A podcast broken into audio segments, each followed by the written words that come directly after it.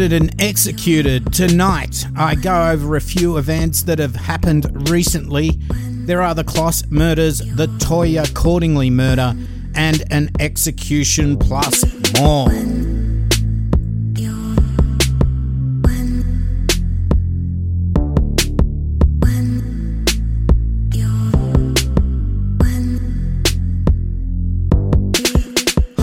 I'm your host Cambo. Grab a beer and pull up a deck chair.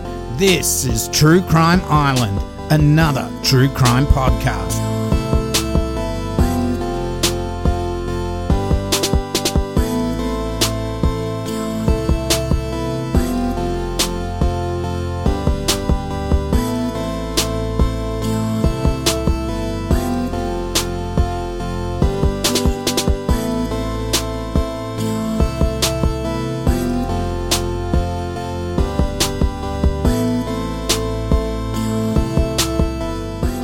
Islanders. Well, we've had three full episodes in a row, and so tonight we need to catch up on some of the shit going down around us.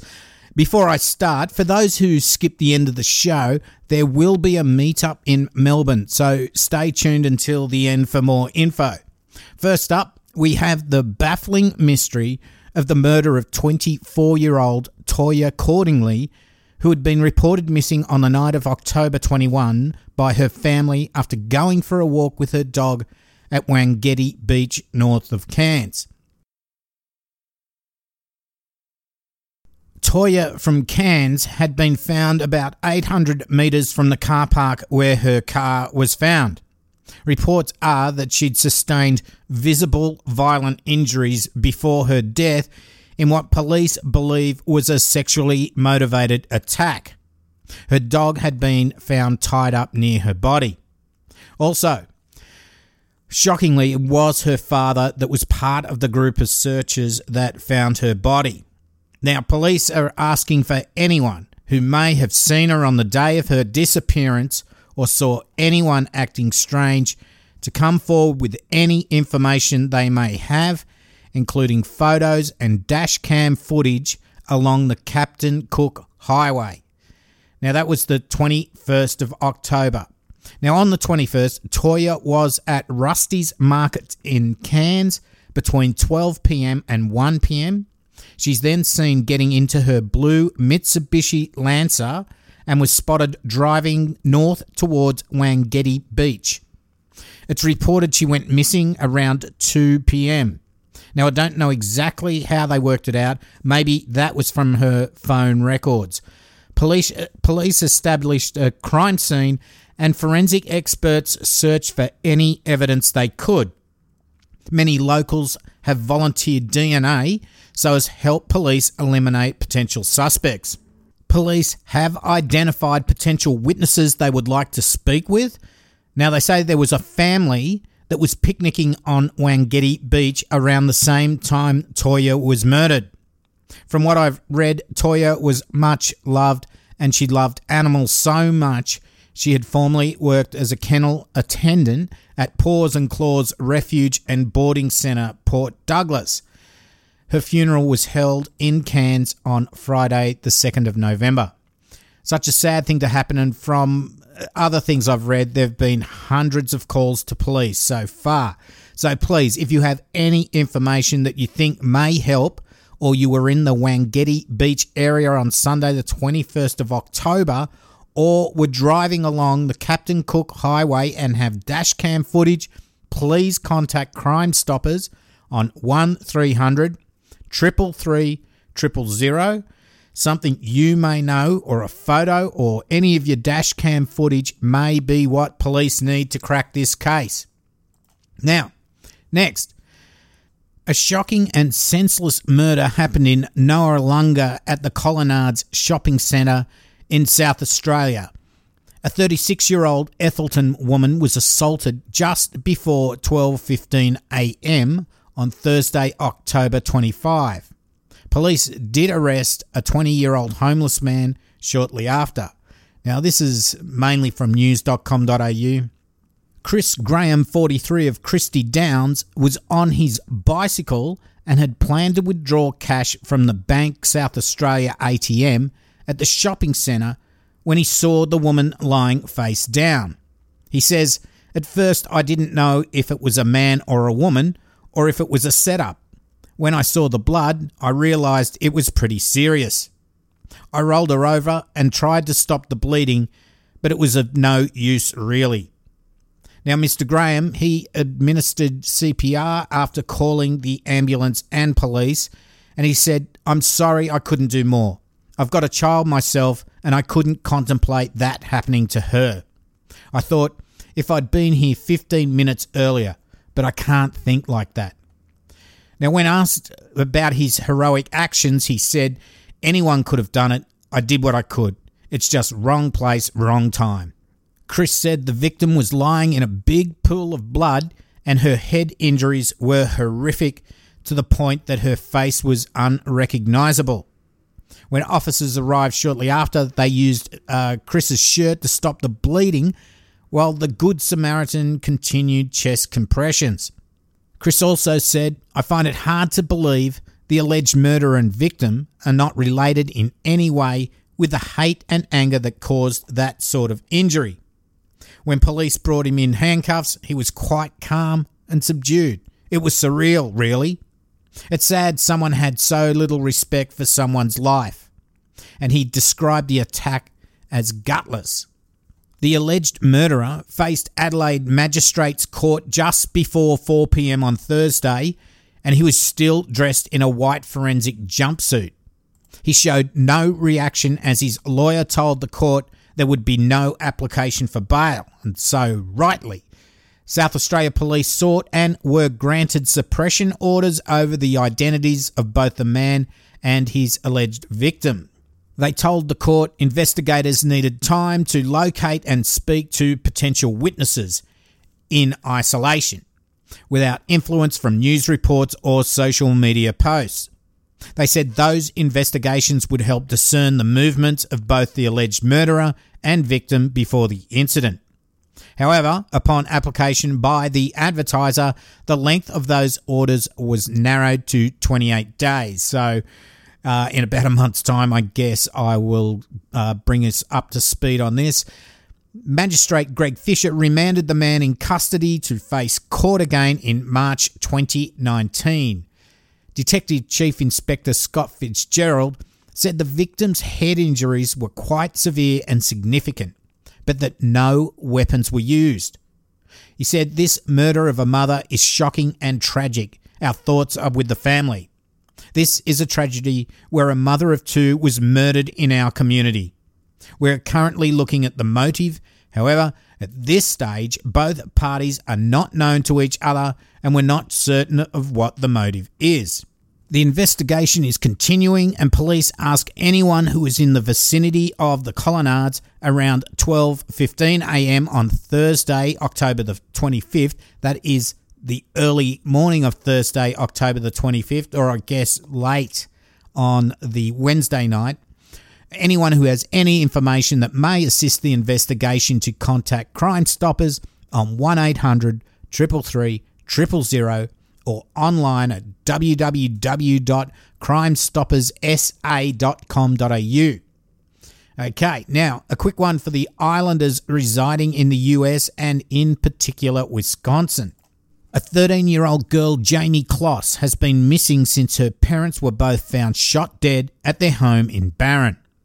Police responded to a 911 call early Monday, 12:53 a.m. on the 15th of October and were at the Closs home within minutes, where they found 56 year old James Closs and his wife, 46 year old Denise Closs, dead from gunshot wounds. Jayme was also missing. Police have ruled out Jayme being involved with the shooting. Shortly after 12:30 a.m. on October the 15th, neighbours heard gunshots coming from the Closs home but as it is a semi rural area, there are always gunshots going off, so they dismiss them. It's believed the call was made from Denise Closs's phone, and when police arrived, they found the front door kicked in. No one spoke to the dispatchers during the call, but yelling could be heard in the background before the call was disconnected. Calls back to the phone were unanswered. Police believe James Closs answered the door and was shot multiple times, and then the killers turned on Denise and shot her multiple times. Investigators are looking for a red or orange Dodge Challenger and a black Ford Edge or black Acura MDX that may have been travelling near the Closs family's home on the night. Police and hundreds of volunteers have been searching for Jayme without success and they have now scaled back the search for the missing teenager. Anyone with information on Jayme's whereabouts is being asked to call 1 855 744 3879. That's 1 855 744 3879 or email at Jayme Tips, that's J A Y M E T I P S, at co.barron.wi.us. Jayme is described as being 5 feet tall, 100 pounds, with green eyes and blonde or strawberry blonde hair. A $50,000 reward is being offered for information that leads to Jayme. Now, I know a lot of other true crime shows have covered this ongoing story, so maybe, well, hopefully, someone one of our listeners may be able to help. I think I heard Mike from Crime Sphere say that they think that during the 911 call they could hear the word help. So let's hope at least Jayme can be found alive. Next, and I guess this is going to be a mini episode, so here we go. It's 1983. Edmund Zagorski arrives in Hickman County and when I say he arrives, Zagorski apparently, according to him, he didn't drive, catch a bus or a train. He parachuted from an aeroplane into the rugged hills of eastern Humphreys County, where he made his way to Diamond Jim Blackwell's place near Bucksnort. He'd worked with Diamond Jim previously and told him that he was on his way back to El Salvador, where he was serving as a mercenary. Zagorski mentioned to Diamond Jim that he was in Hickman County to purchase hunting weapons which he could sell when he got back to El Salvador. Zagorski said that he could get $2,000 for one good semi automatic rifle and 200 rounds of ammo. Zagorski was living in the woods near the Lakeland trout farm and he was organising an airdrop of 100 pounds or about 50 kilos of marijuana to sell to a couple of locals. Now, these locals were Jimmy Porter, 35, owner of the East Side Tavern in Dixon, and Dale Dotson, 28, a timber cutter from McEwen. Zagorski told Porter and Dotson that he could supply the 100 pounds of marijuana for $30,000 and that it was an opportunity for them to make a shitload of money. On April the 23rd, 1983, Zagorski arranged to meet Porter and Dotson at the trout farm around 6 pm, where they would drive in Porter's red Datsun pickup to the forest where they would hike and pick up the airdrop marijuana. would you believe this story? I don't know. Airdrop marijuana. Anyway, they drive out to the forest, which is near mile marker 112 Interstate 65 in Robertson County. You can find that on Google, Google, Google Street View. They park the pickup a short distance off the road and then hike into the forest near South Fork Red River, where Zagorski tells them the marijuana has been airdropped. Here, Zagorski shoots and kills Porter and Dixon. He then takes the 30,000 and drives off in Porter's pickup, leaving their bodies by the creek bed. Zagorski then drives towards Ohio, where he stayed with a guy called Steve Boggs. It's here that he stashes the rifle that he used to kill Porter and Dotson, while they have been reported missing by their loved ones. Police mount a search, and finally, on May the 6th, Porter and Dotson's decomposed bodies are found near the creek bed at South Fork Red River. Now, that's near Cross Plains for those who may know the area. autopsy showed that both men were shot with a high powered rifle in the midsection and both of their throats had been cut. So, pretty gruesome. As you know, he could have just shot and killed them, but obviously he wanted to use a knife and cut their throats as well. So, shell casings and a knife, a knife scabbard were found at the crime scene. Now, only not only were relatives and police looking for the missing men before obviously they were found, but also a couple of local businessmen and several members of the Nashville-based motorcycle gang, the Grim Reapers. They're, everyone's looking for them. Police found that when they conducted interviews with certain people, they came across as knowing more than they were letting on. So it looks like the 30 grand that Porter and Dotson raised to make the drug deal was actually funded by these businessmen, in air quotes if you can see, and the bikie gang. They had started looking for Porter and Dotson two days earlier than when they were reported missing by their families. Eventually, Zagorski was recognized by a patrolman on the 26th of May where he was arrested after a shootout with Scioto County Sheriff deputies. I'm, I think that's how you pronounce it. Scioto. Estill Hall, a volunteer Scioto County deputy, was shot in the standoff, and Zagorski took a bullet to the head and arm. Both men recovered in hospital, and Zagorski was charged with two counts of first degree murder and two counts of aggravated attempted murder of a police officer. When questioned by detectives, Zagorski told them he was just a middleman and that he'd set up a drug deal between Porter, Dotson, and these mercenary associates he had. He went on to say that he, Porter, Dotson, and the two other mercenaries met up in Bucksnort, what a name, Bucksnort, and drove off in three cars towards Kentucky. Zagorski said the two other mercenaries took his rifle an HK 91 308 semi automatic, and walked into the woods with Porter and Dotson. He was ordered by the mercenary, mercenaries to go to the Welcome Center at Kentucky and wait. When the mercenaries arrived at the Welcome Center, they gave him $5,000, his rifle, and Dotson's red pickup truck. Zagorski then said he drove into southern Ohio, where he was eventually arrested after a shootout. Although detectives thought he was full of shit, they did investigate whether or not the mercenaries existed, but as Zagorski wouldn't divulge their names, they dismissed the story relatively quickly. Shell casings found at the murder site were found to have been fired by Zagorski's rifle. On July 17, 1983, Zagorski offered a full confession to the murders of Porter and Dotson on condition that he could dictate the terms and date of his execution, as the death penalty was mandatory for a capital murder conviction in Tennessee at the time.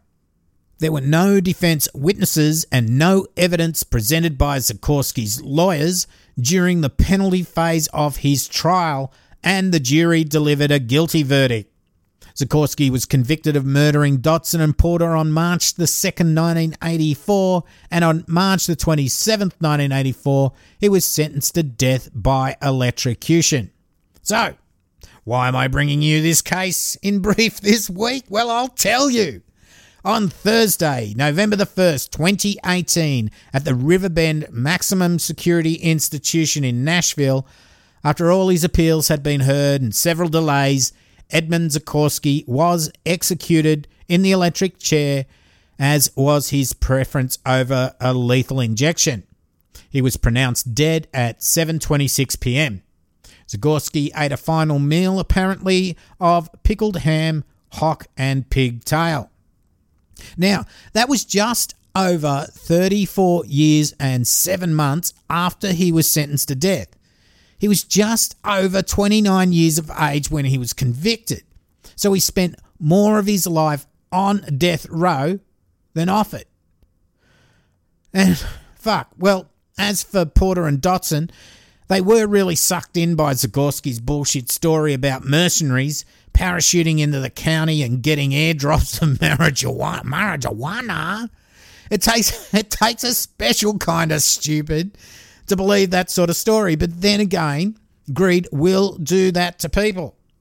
And also, Zagorski might have gotten away with it if he just ditched Porter's pickup, the rifle, and then actually become a mercenary in El Salvador. I don't know. Anyway, now this is one of the strangest stories of the week.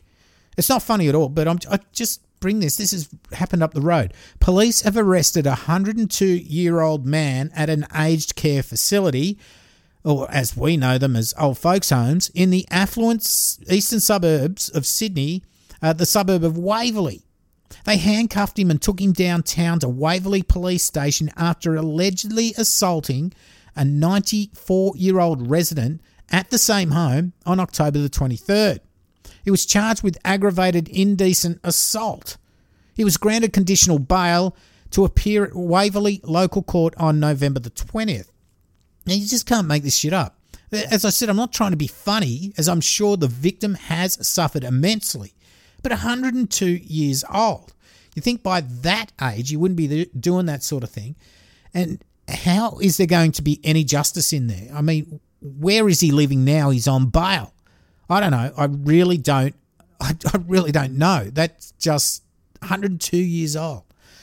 Anyway, finally, Finally, I put up a poll on the Island Facebook page on whether or not you thought Kathleen Folbig was guilty, not guilty, or if you were unsure. Well, I can tell you at the time of recording the podca- podcast tonight, the results are in 72 guilty, 8 unsure, and 3 not guilty. So, this is going to be a really interesting next few months whether or not she will get a new trial and if she does get a new trial, if she is found to be not guilty.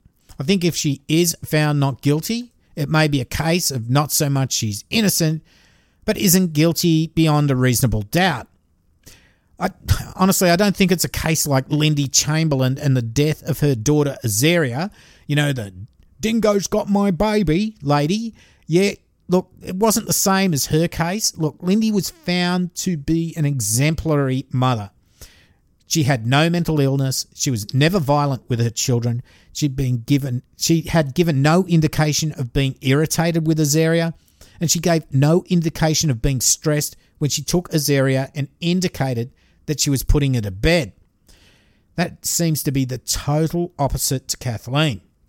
Now, Lindy was really hammered in the press at the time as well. Her hubby, Michael, they were Seventh day Adventists, and back in the day, people saw them as basically fucking weirdos. And there was even reports that Azaria meant sacrifice. I mean, fuck's sake, back in the 80s, most people were Catholic or Church of England, which is called Anglican now. There'd be a few Baptists and Presbyterians thrown around.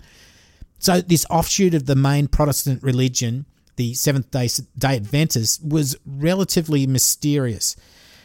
Look, at least they didn't wake you up knocking on your door on a Saturday morning like the Joeys did. So Lindy, after being convicted, got let off, and maybe that's not the right word. She was found not guilty of the murder of her baby Azaria. Uh, also, we've got the Keli Lane thing going on at the moment as well, which I won't go into right now, but she was convicted of the 1996 murder of her newborn baby Tegan and three counts of lying under oath. Now, she's trying to get out as well, saying that she's innocent, so I'll have to maybe do both of those cases coming up. And I will keep you up to date on Kathleen Folbig.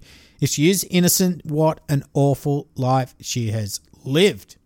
So that's about it for tonight. Just before we get to the end of the show, for the Toyah Cordingley murder, if you have any information that you think may help, or you were in the Wangetti Beach area on Sunday, the 21st of October, or were driving along the Captain Cook Highway and have dash cam footage, please contact Crime Stoppers on 1300 333 000 something you may know, or a photo or dash cam footage may be what police need to crack that case.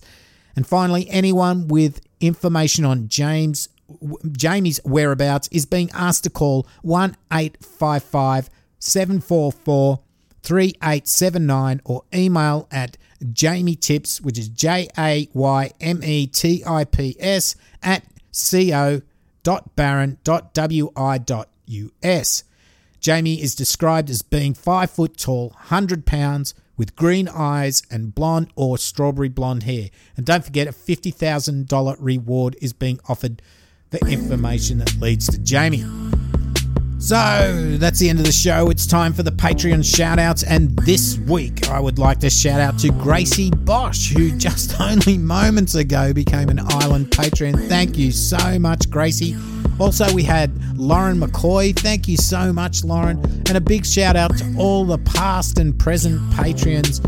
Remember, all funds go directly back to the island. It is a one man operation here, and it really does help a lot. I really do appreciate appreciate it. I will be posting out this month's rewards this week. If you're interested, for only a dollar a month, you can join the island at patreon.com forward slash true crime island. But if you want to make a one off donation, there is paypal.me forward slash True Crime Island as well. Don't forget, we keep True Crime Island commercial free for us all because, as you know, we don't want to hear ads. Merch is at truecrimeisland.threadless.com for t shirt, mugs of rage, and all that sort of stuff. Plus, if you want koo- koozies, keychains, stickers, or lapel pins, email me for anything, Cambo at truecrimeisland.com so I can sort you out according to what you want, where you live. There are links to everything at truecrimeisland.com. So you can also support the show by rating and reviewing. And probably the best way to support the show is to share the love. Islanders, if you all try to share with one person a week, that would be absolutely fantastic. If you know people who don't know about the wide world of podcasts, grab their phone and help them out. Also, if you join the closed Facebook group, just search for True Crime Island. One of our talented mods or myself will check check check you out. I'll check you out, all right, let you in. Thanks to Senga, Jason, Erica, and Susan. There's Twitter and Instagram. My handle is at True Crime Island. Uh, is it the handle? I, I feel like I'm a trucker with a CB, you know. There's my handle at True Crime Island. Anyway, there is a meetup on Saturday, the 17th of November, at the Retreat Hotel in Brunswick, Melbourne. So if you want to catch up with Barney and Tara from Bloody Murder, Sarah from Good, Good Nightmare Podcast, and Brod from Felon, plus me, come on down from 2:30 p.m. That's Saturday, the 17th of November, the Retreat Hotel in Brunswick. I do know that Angela is flying down from Sydney to be there. Last year it was a great day, and I will bring an ultra exclusive TCI slasher t shirt to give away and stickers and all that sort of stuff. So grab a beer and pull up a deck chair. Thanks to Tara, who's done all the organising. Boomfuckalunga, Tara. I have two promos this week. First up is a newish podcast podcast called Murderific, executing podcasts one crime at a time. Bernadette is a girl in the scary state of Maine with a love of true crime. Serial killers, mass murderers, family annihilations, the missing and unsolved cases. Check it out, they have about 12 episodes or so now. Second up is a new one from my friend from Detroit, Nina, called Don't Talk to Strangers. That is a long form podcast, and this first season will look at the 1976 and 77 child murders in the Metro Detroit area. Nina does Already Gone Past podcast as well, and she does an amazing, amazing work, so check it out. Well, that's about all for tonight, and lots of love to Maggie James. So, this has been Cambo. You've been listening to True Crime Island, and as I always say, don't forget to delete your browser history. Boom fuckalunga!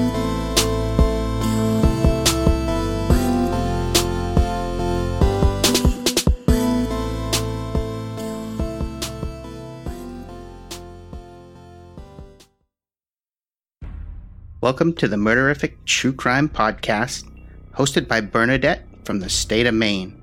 Topics will include some seriously true scary stories about serial killers, mass murderers, familicide, the missing, and unsolved cases. Go to www.murderific.com to start listening now. or anywhere you listen to podcasts. Until then, we will be executing podcasts one crime at a time.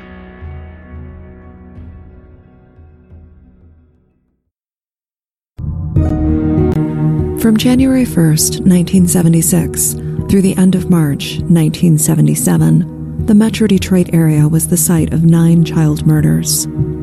Three of those cases are resolved, but the other six cases remain open, with most of these deaths attributed to the as yet unidentified Oakland County child killer. Don't Talk to Strangers is a long form podcast focused on this series of unresolved child murders. Join us as we explore the stories of these young victims, the impact on their families and the community, and what happened to the investigation into these crimes. Subscribe to Don't Talk to Strangers on Apple Podcasts, Stitcher, or your favorite podcatcher.